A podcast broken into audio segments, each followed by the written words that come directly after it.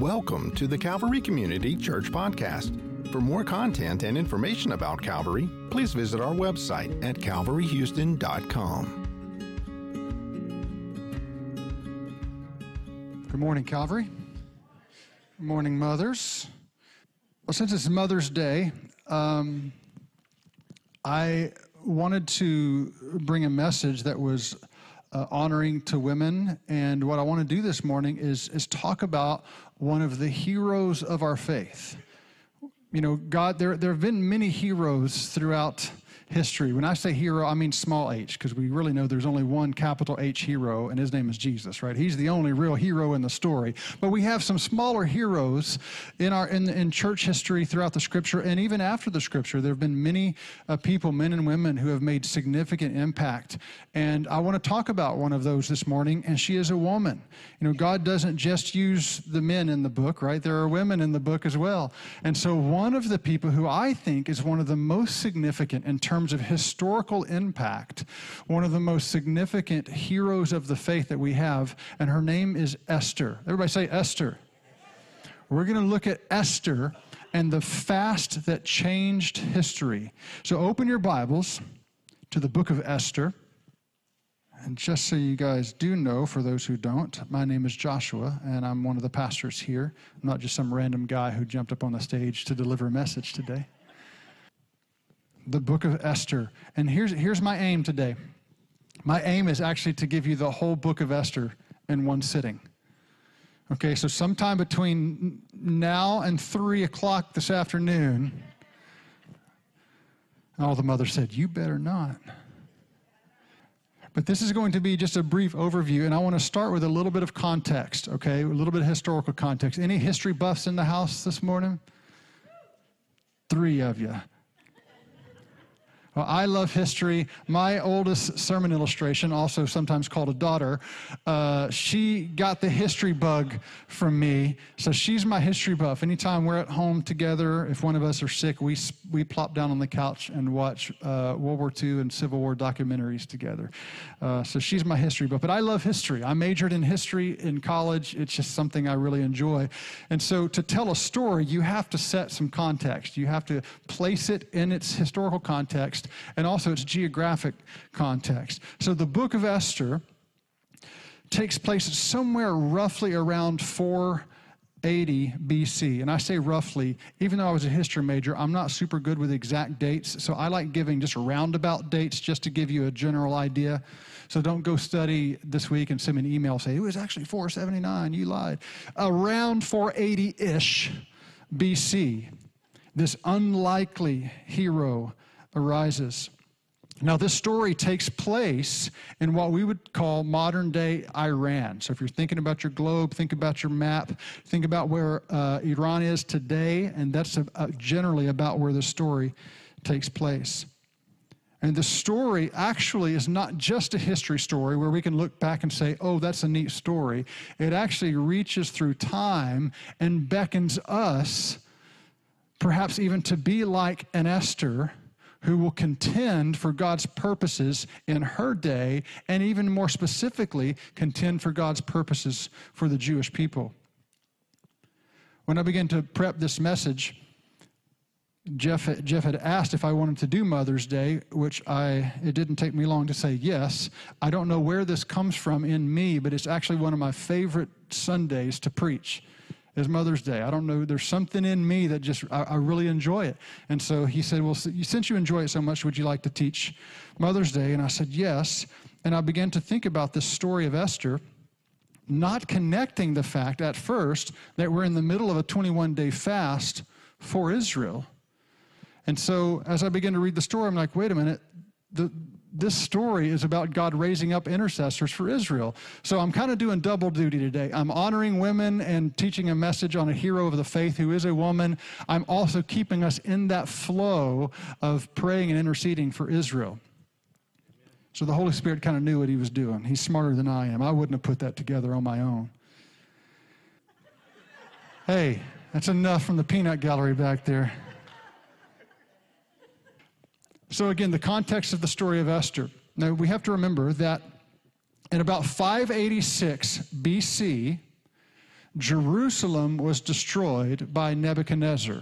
We remember the story of Nebuchadnezzar? So Nebuchadnezzar comes over from Babylon, which again, kind of think modern day Iran. He comes over and he destroys Jerusalem, completely destroys it. He lays siege to it at first and then destroys Jerusalem, 586 BC. And many, if not most of the Jews, were exiled. They were marched across the desert and they were exiled in Babylon, okay? After 70 years of, of being in exile, just as the Lord had promised Jeremiah, he told Jeremiah, I'm going to exile my people, but after 70 years, I'm going to show up and do something. Well, uh, true to his word, after 70 years in exile, the Lord sovereignly, and this is a whole different sermon, I, am not, can't get into it, but the Lord sovereignly moves on the heart of a, an ungodly king to let the people go back to Jerusalem and to begin to rebuild. And there's three groups of people that go. The first group of people that go back to Jerusalem were led, they, they, they went under the leadership of a man named Zerubbabel. And under Zerubbabel, they begin to rebuild the temple.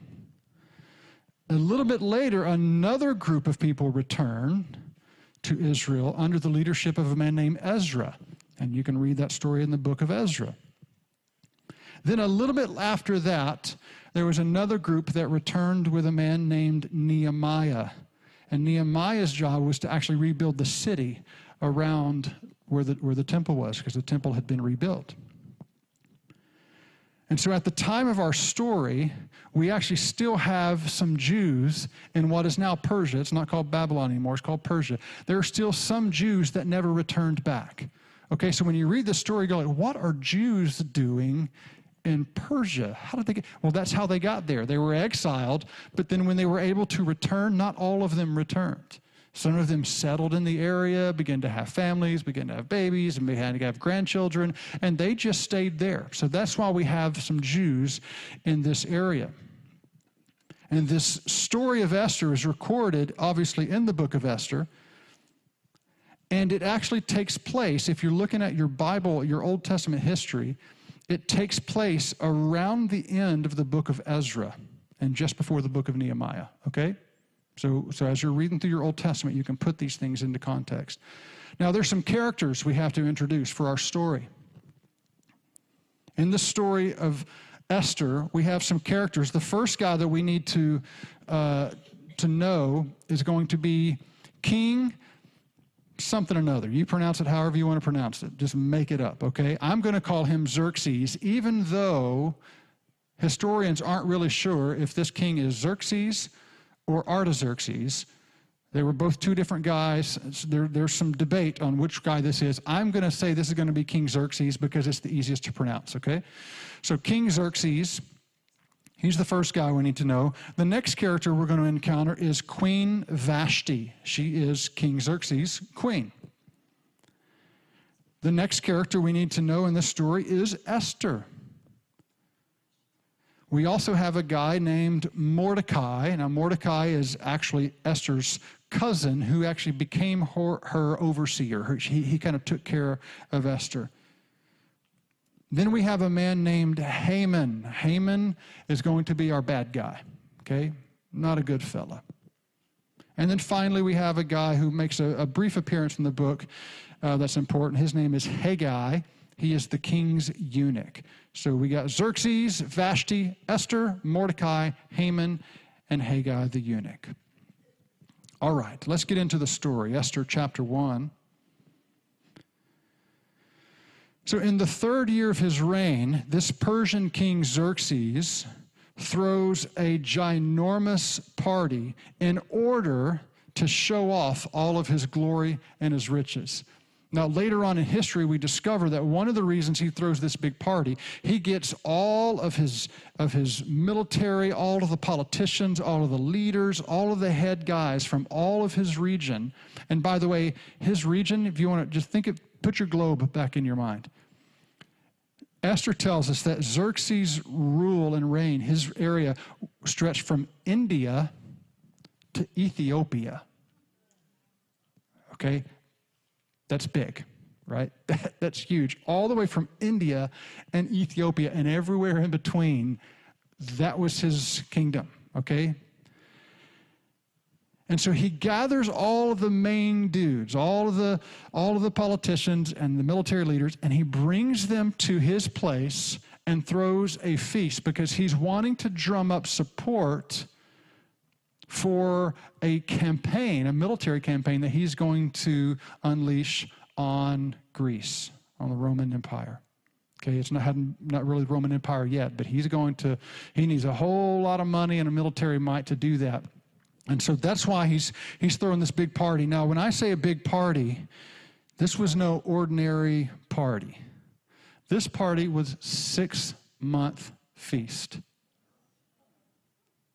Blessed Redeemer, Jesus. Six month feast. So, what I actually propose, sorry, Jeff, I'm going to, after this 21 day fast, no? Okay. It's worth a shot.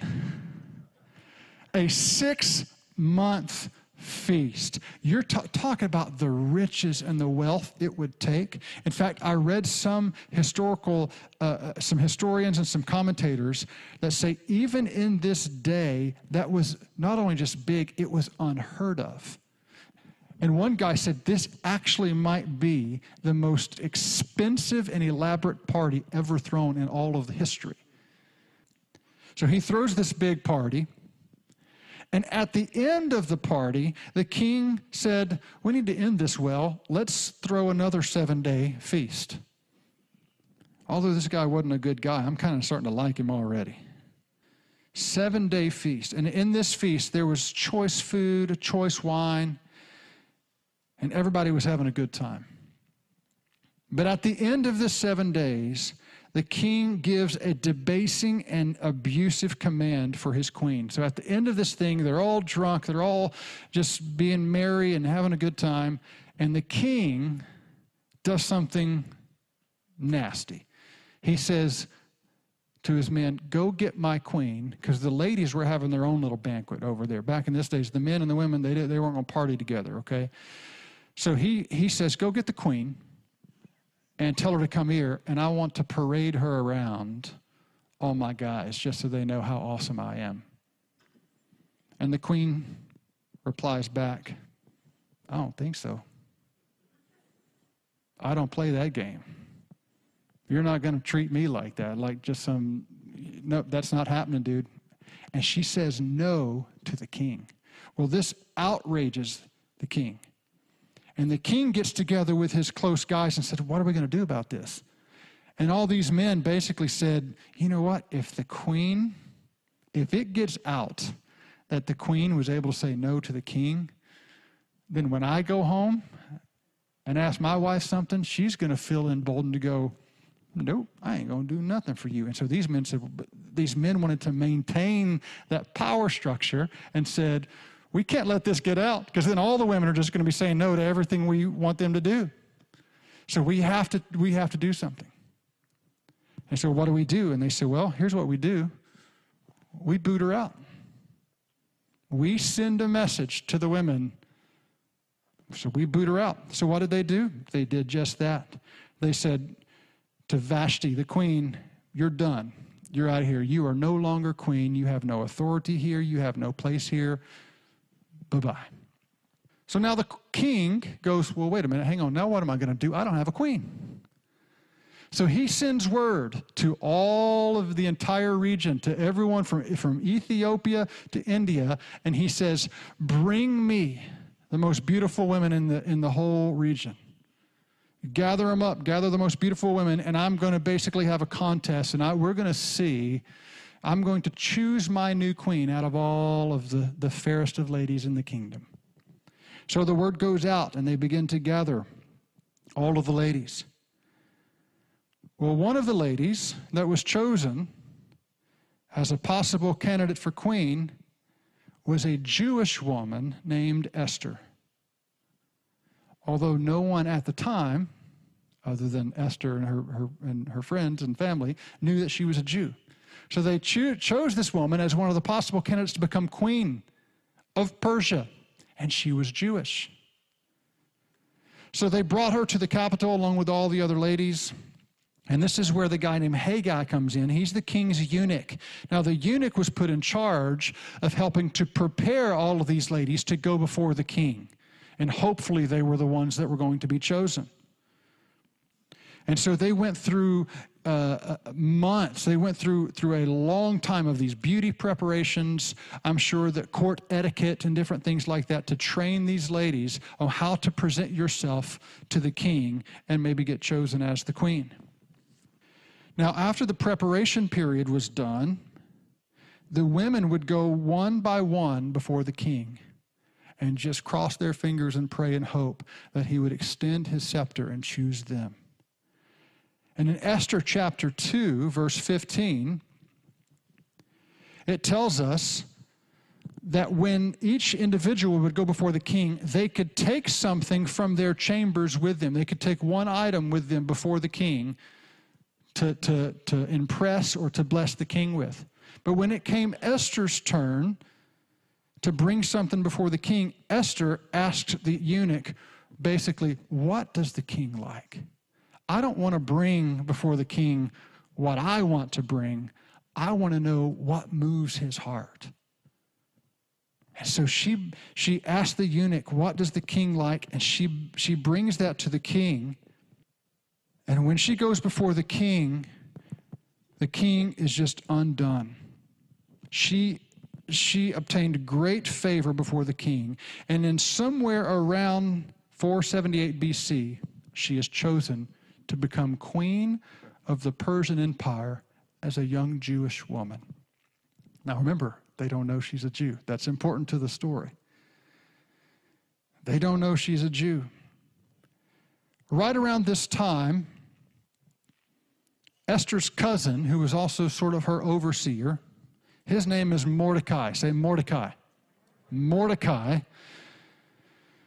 Mordecai is sitting at the king's gates. So I'm sure that at the king's palace there were all these different uh, levels of courtyard and things, and he would he would kind of hang out close there because he wanted to keep an eye on Esther now that she was kind of chosen, she was going through those beauty preparations and she was chosen as queen. He wanted to keep an eye on her. So he would hang around the palace a little bit and he uncovers a plot to kill King Xerxes. He hears two guys talking, and they, they were talking about killing the king, assassinating this king. And he uncovers the plot. Now we're going to have to push pause there because the, the, the, the, story stops right there. It picks up there later. That's going to become really important in our story, okay? So, right around the time Esther is chosen queen, her, her, uh, her overseer, her cousin, Mordecai uncovers a plot to kill the king and he makes it known to her. She goes to the king and these, the, the plot is foiled. They, they catch the guys, they put them to death, whatever they did with them then. And that, that's the end of it for now. But that comes in later.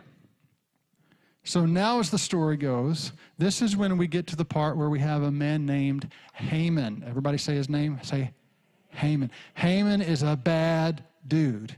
Okay, this is where the music in a movie would turn minor key, you know, and it would get dark and it would show him with this light shining. Haman's not a good guy, he's a bad guy. Now, Haman has been promoted to become the right hand man to the king.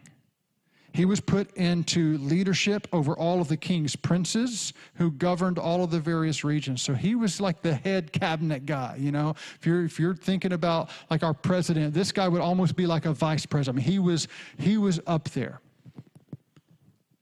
Now it's interesting to note that as we see the way Haman acted and behaved and handled himself during this story, that Haman's name, I looked it up, Haman's name literally means a tumultuous noise. I just think that's interesting because this guy was, was very much that. So Haman bad guy, and he is full of himself. Haman loves himself. According to Haman, Haman is the man. Haman is the bee's knees. Haman hung the moon. Haman is the men of men. He is really full of himself. And that comes back to bite him later on in the story. So the, this promotion of Haman really got to his head.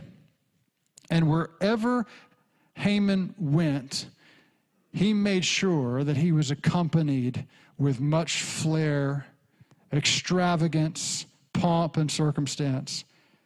And in fact, chapter 3 of Esther tells us that all of those who were at the king's gate when Haman would ride out on his little horse, I'm sure it was a big horse, when he would ride out, he, he made sure everyone bowed to him. Everywhere Haman went, he goes, You got to bow to me because I am the man.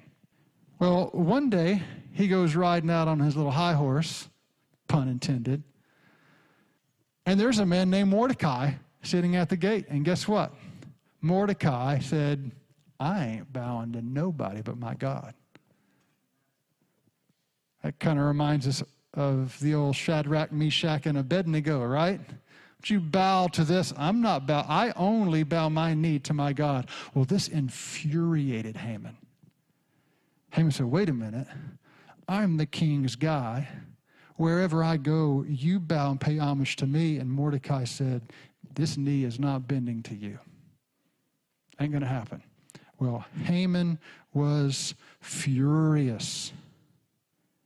So, oh, by the way, Nebuchadnezzar was pretty furious with Shadrach, Meshach, and Abednego, right? And what did he do with them? He threw them into the fire. But he was so furious, he didn't just throw them into a fire, he, he ramped it up a notch. He said, Make the fire seven times hotter just shows you the level of his rage. It's not just, I want to get back at these guys, it's, I want to annihilate them. In the same way that happened with Nebuchadnezzar, this same thing happened with Haman. Haman says, That's it, I'm going to get you. But his fury was so full that he goes, I don't want to just get you, Mordecai. I want to get all of your people. Now, they knew Mordecai was a Jew. So he goes, Not only am I going to, going to get you, Mordecai, for not bowing, I actually want to get all of your people. So Haman goes to the king and says, King, there is a particular people group. He was really vague on purpose. See, manipulation and stuff, sometimes you can be really vague in order to manipulate a situation. He goes, There's a certain people group who do not pay homage to the king. They won't bow a knee to the king. They're not about your kingdom and your rules. They want to follow their own rules. In fact, they probably want to even overthrow you, king. This particular people group, I want your permission to squelch this thing and just get rid of them. Just kill them all. Kill them all. Now remember, he's not just talking about the ones in the neighborhood, he's talking about the ones from, Ethi- from, from India to Ethiopia and everywhere in between. He is calling, Haman is calling for the annihilation of every Jew in the known world at the time. Evil, evil, evil. Well, the king just knows, hey, there's a people group out there that's wanting to get rid of me and not follow my laws. So he goes, Haman, yep, go ahead. You gather the princes, you make the edict. And he said, let the edict go forth that on this particular day, in the near future, there's a, there's a day in there, on this particular day, everyone know that wherever you see a Jew, kill him. Well, Mordecai hears this news in chapter 4. Mordecai hears the news, and he immediately begins to mourn and to fast and to pray. Esther then comes to Mordecai. She sees that Mordecai is so distraught. She comes to Mordecai and she goes, "Hey, like Mordecai, what, what's going? Why are you why are you mourning?" And Mordecai tells Esther, "Here's what's going on. Every Jew in the known world is going to be annihilated on this particular day, and the king signed this edict." And I'm sure he probably whispered to her, "Oh, by the way, Esther, remember something. You're a Jew." You think you're going to escape this? Look what he did to his last wife. He's okay with, you know, I mean, so this was a serious deal here, serious conflict. And we see Esther's dilemma in Esther chapter 4. Because Mordecai says, Esther, you have to do something to stop this. You have to do something. And she goes, What am I going to do? He goes, You have to go make supplication. This is Esther 4 8. Go to the king and make supplication to him and plead before him for your people, Esther. These are your people. And look at, Es- look at Esther 4.11. Turn, I mean, because you're already there in the book. Just turn over to chapter 4, verse 11. This is Esther's dilemma. A major dilemma for Esther. Esther chapter 4, verse 11, she says, Any man or woman who goes into the inner court to the king who has not been summoned by the king, well, there's only one law to that person put him to death, except for the one that the king holds out his scepter. That person may live. And then she reminds Mordecai, by the way, I have not been summoned. she goes, Let me tell you something about the king, Mordecai. Anyone who goes before the king that he hasn't invited there, as Gomer Pyle would say, you kill him dead. Just kill him dead right there on the spot. Unless the king holds out the scepter, then that lucky person may get to live. And she goes, and Mordecai, he hadn't invited me. This is a big time dilemma. And let's look at Mordecai's response. This response from Mordecai may have changed history as we know it. Mordecai responds back to her, and in essence, he says, Esther, if the king annihilates all the Jews, what's keeping him from killing you once he finds out you're a Jew? And how do you know, Esther? This is not word for word. Some of y'all were looking in your Bibles. I don't see that. This is my interpretation. He says, How do you know, Esther, that God did not give you favor with this king and put you into this position today to do something about this? You think maybe God just chose you just willy nilly and just, oh, well, whatever, oh, queen, we'll just let her become queen. He goes, What if, Esther, you're here right now in this position so that you can do something about this? And that's that famous phrase that we quote often. He says, Esther, I believe God has put you here, and you guys finish the phrase for me, for such a right? We know that. We quote that all the time, right? And we can apply that to different aspects of our life. But let me tell you, in the context of that phrase, the context of that phrase for such a time as this is related to intercession for Israel, intercession for the Jewish people. God has put you here for such a time as this, Esther, to be an intercessor, to be one who stands in the gap between evil and the Jewish people to intercede on their behalf. That's the context of that phrase. So we yes, we can use it in other contexts, but just know for such a time as this. Let me let me ask you this for all of you in this room right now. Let me let me ask you the same stuff that Mordecai asked Esther. What if God has allowed you to be born today? and this you weren't born today, but born today, and put you here, linked you up with this people, allowed you to walk the earth in this generation for such a time as this. What if he goes, God, in his sovereignty, looking through the corridors of time, said, There will come a day in the future that the Jewish people are going to need the greatest movement of intercession the world has ever known. And I need some people to be born then who will say yes to that calling, who will be like Esther and say, I will do it. I just gave the story away. Spoiler alert. She's going to do it. But what if you're here in this generation for such a time as this? Guys, the, the, the number of intercessors that are being raised up around the globe, not just during this 21 days, but after this 21 days, is unprecedented. Never before has this many people on the planet with one heart at the same time been praying for Israel. It's never happened. And God saw fit for you to be here to be part of it. That's, that's, a, high, that's a high calling. And that's what's happening here with Esther. So Esther responds to Mordecai when he pushes back a little bit.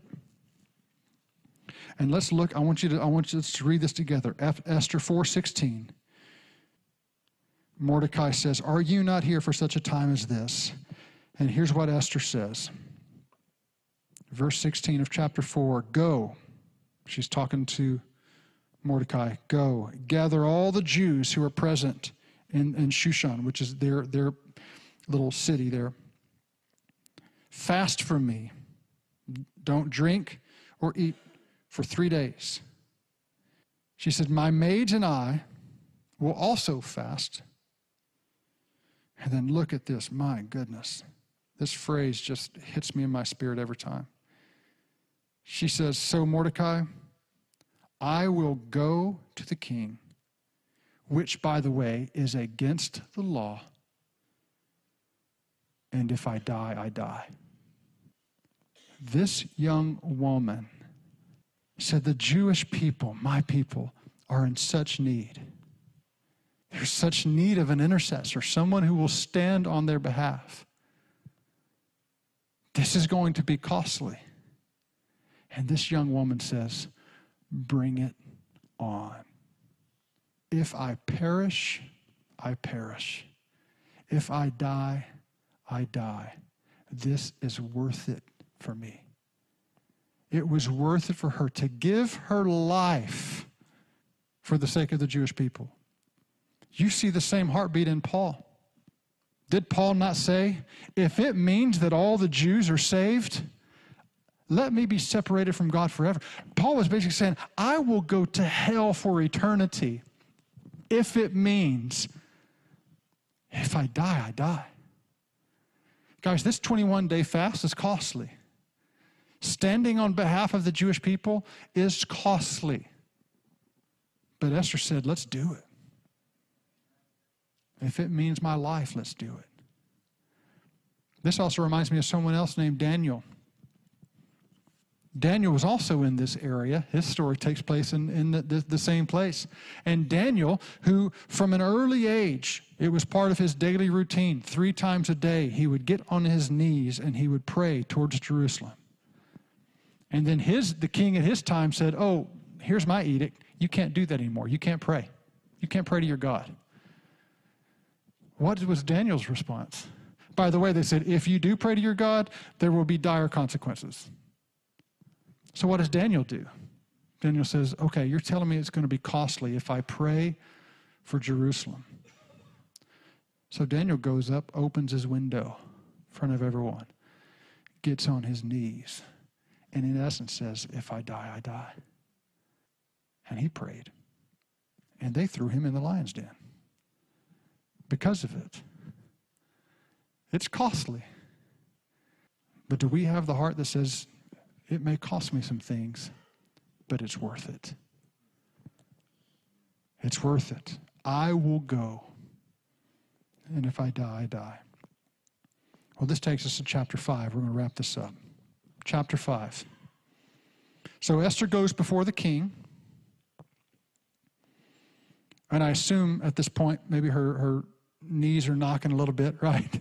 She's like, I don't know how this is going to go, but I'm ready. She goes before the king, and the king is so captured by the beauty and his love and affection for his bride, he extends the scepter to her and says, Oh, queen, I love you so much. Tell me what it is you want. And listen to what he says. He goes, I'll even give you up to half of my kingdom. Let me remind you again from India to Ethiopia. That is a lot of kingdom, right? He said, Esther, I love you so much. I'm so captured by you. If you just tell me what it is you want, up to half the kingdom, it's yours. Well, I'm going to summarize this for the sake of time. Esther says to the king, Okay, King, here's what I want. Now remember, she's got a, there's a pretty big prayer request on her list right now, right? She says, King, here's what I want. I want you to attend a, a banquet with me. I'm going to make a private dinner for you, and I want you to invite your ever so lovely right hand man, Haman. Now, isn't it interesting? Now, let's think with our, let's look at this with spiritual eyes. the bride, though having a need to bring before the king, before she moves to change her outer, circumstances, she goes, My main aim, I just want to romance the heart of my king. I want to romance my king. I want to love on my king. Yes, I've got my prayer list. Yes, I've got some things that need to be taken care of, but I want to romance my king. She wanted to move his heart. So she plans a banquet. It's her, and by the way, this is called in the story. It's called a banquet of wine. This would we, we would we would consider this like the you know candlelight and the little roses and the you know maybe the little you know cello player and the violin player and the music. This was a romantic feast this banquet of wine. And she brings the king, invites Haman, and they come and they feast. Now, Haman again is full of himself.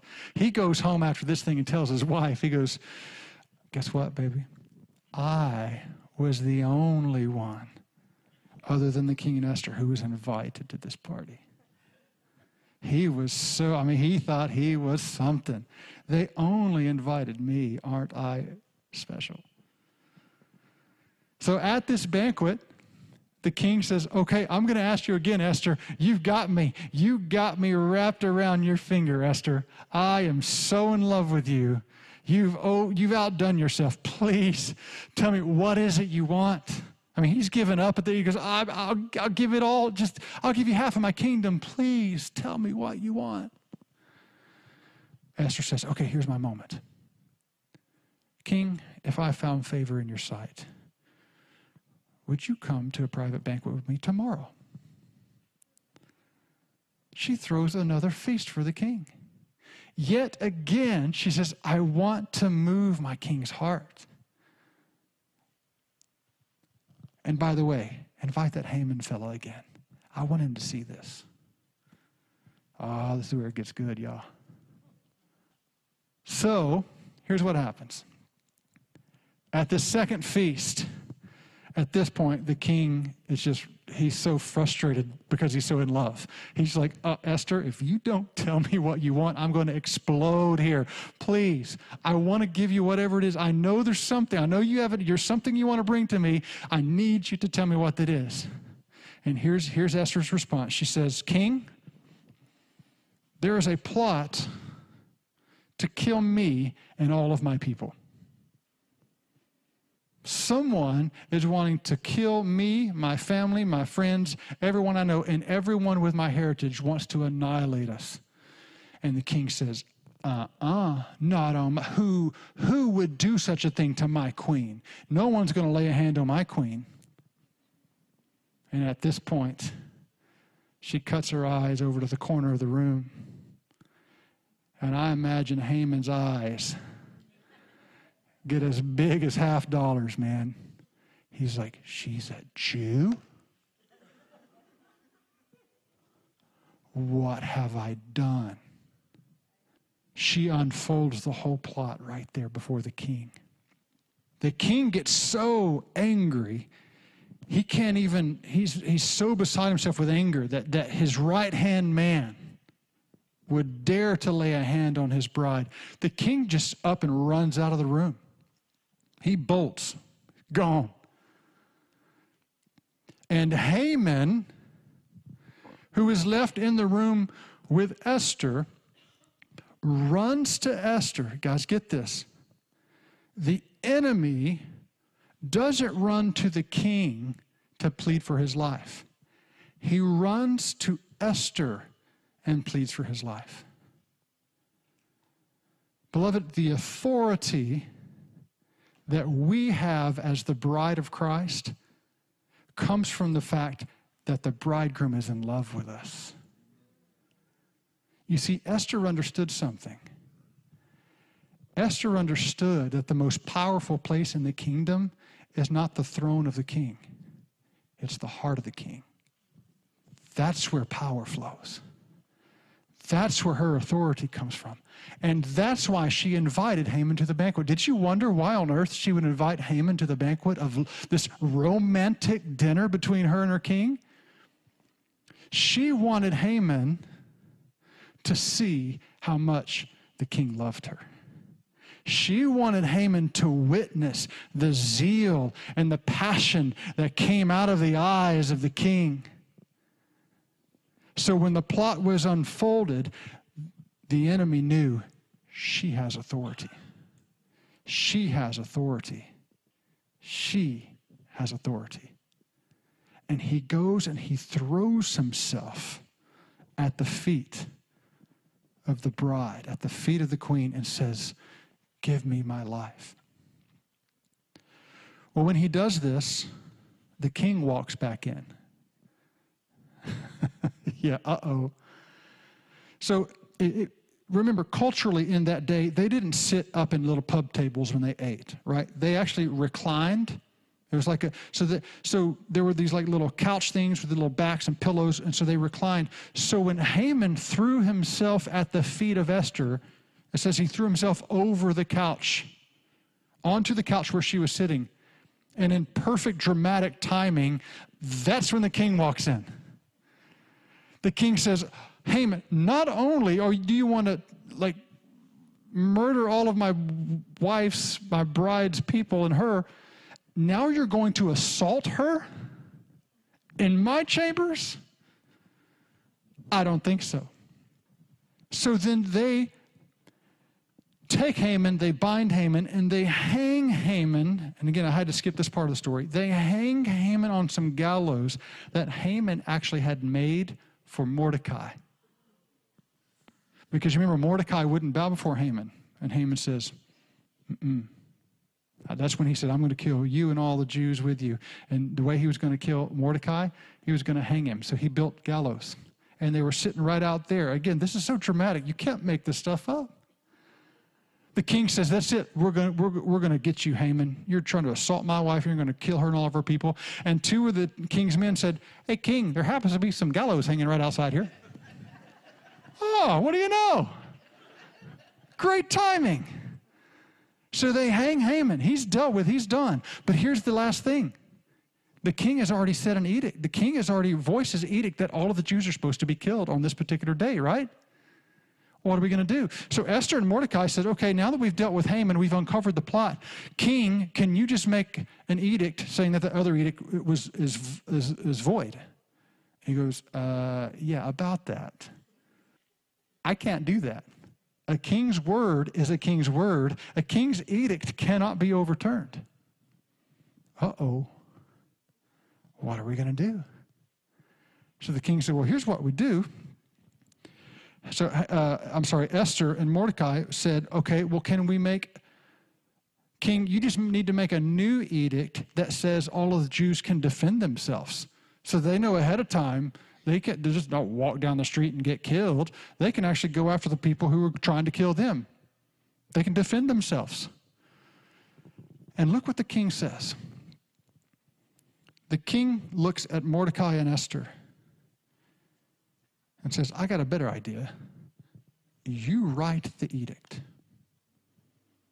You write the edict. Now, this stood out to me for the first time. I've read and, and, and I've taught this book, I've studied this book. And this week, as I was prepping for this message, I had never seen that part before. If you want to see it for yourself, you can turn there. It's chapter 8, verse 8. They said, King, help, write an edict. He said, you write the edict. Now, what does that mean? Why, why should that stand out to us? Beloved, do you realize what kind of authority he, he gave to the bride? He said, Yes, I could write the edict, but better yet, you write it. I authorize you. I commission you. I anoint you. I give you all the authority that I have. You actually write the edict. And then he says this, and then you stamped the edict with my royal seal. Only a king could do that. But he gives the authority to the bride of his affection to decree a thing in his name. Yet again, I just want to ask you the question do you know who you are as the bride of Christ? Do you know the authority that we have? Because the king is so in love with us? This passage reminds me of Psalm 149 when he says, here, this, he said, this, this, all of the saints, all of the saints have this privilege that the high praises of the Lord that come out of our mouths can execute the written judgments of God. This honor have all the saints. Are you a part of all? I'm a part of all. So, in this 21 days, as we're praying, as we're singing, as we're interceding, do that from the place of authority.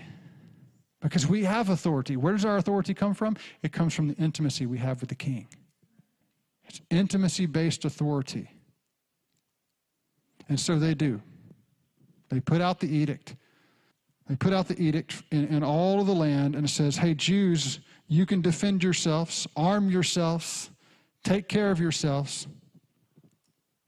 And they did. And everywhere this edict, this new edict went, verse 16 of chapter 8 said, and everywhere that this edict went, when the Jews heard it, it says, the Jews had light, gladness, joy, and honor. Esther 8:16. That was another one I had, that, that had never stood out to me before in all my years of, of reading this and studying this book. And that word light actually uh, most of the time is translated dawn. It's the breaking in of light. Everywhere that this new edict went, there was a breaking in of light, which led to joy and gladness in their hearts. And look at verse 17 of chapter 8. This is the last verse. And in every province and every city where the king's command and decree came, the Jews had joy, gladness, a feast, and a holiday.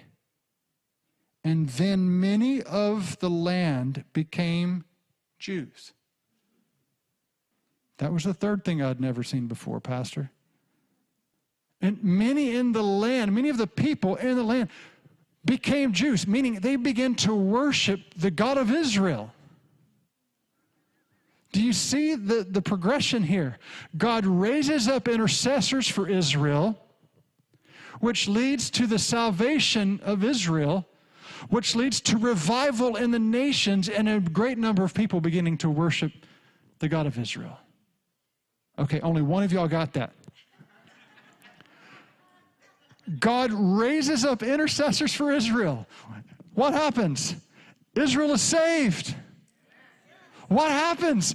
The nations begin to worship the God of Israel. That's better. Is that not what Paul tells us in Romans 9, 10, and 11? That's what Paul tells us. He says, when the Jews began to see their Messiah and worship their Messiah, he said, for the nations, it'll be like life from the dead. We call that revival. When something is dead and then it's not, it has been revived, right? That's called revival. So, this young woman, this young Jewish woman living in Babylon, or it was Persia at the time, this young Jewish woman in a foreign land takes a stand and says, I don't care what it costs, I'm going to stand on behalf of my people. And it led to their salvation, which led for revival in the nations. What if you were put here for such a time as this? Would you stand with me? We hope you've enjoyed this episode from Calvary Community Church Podcast. For more content and information about Calvary Community Church, please visit our website at calvaryhouston.com.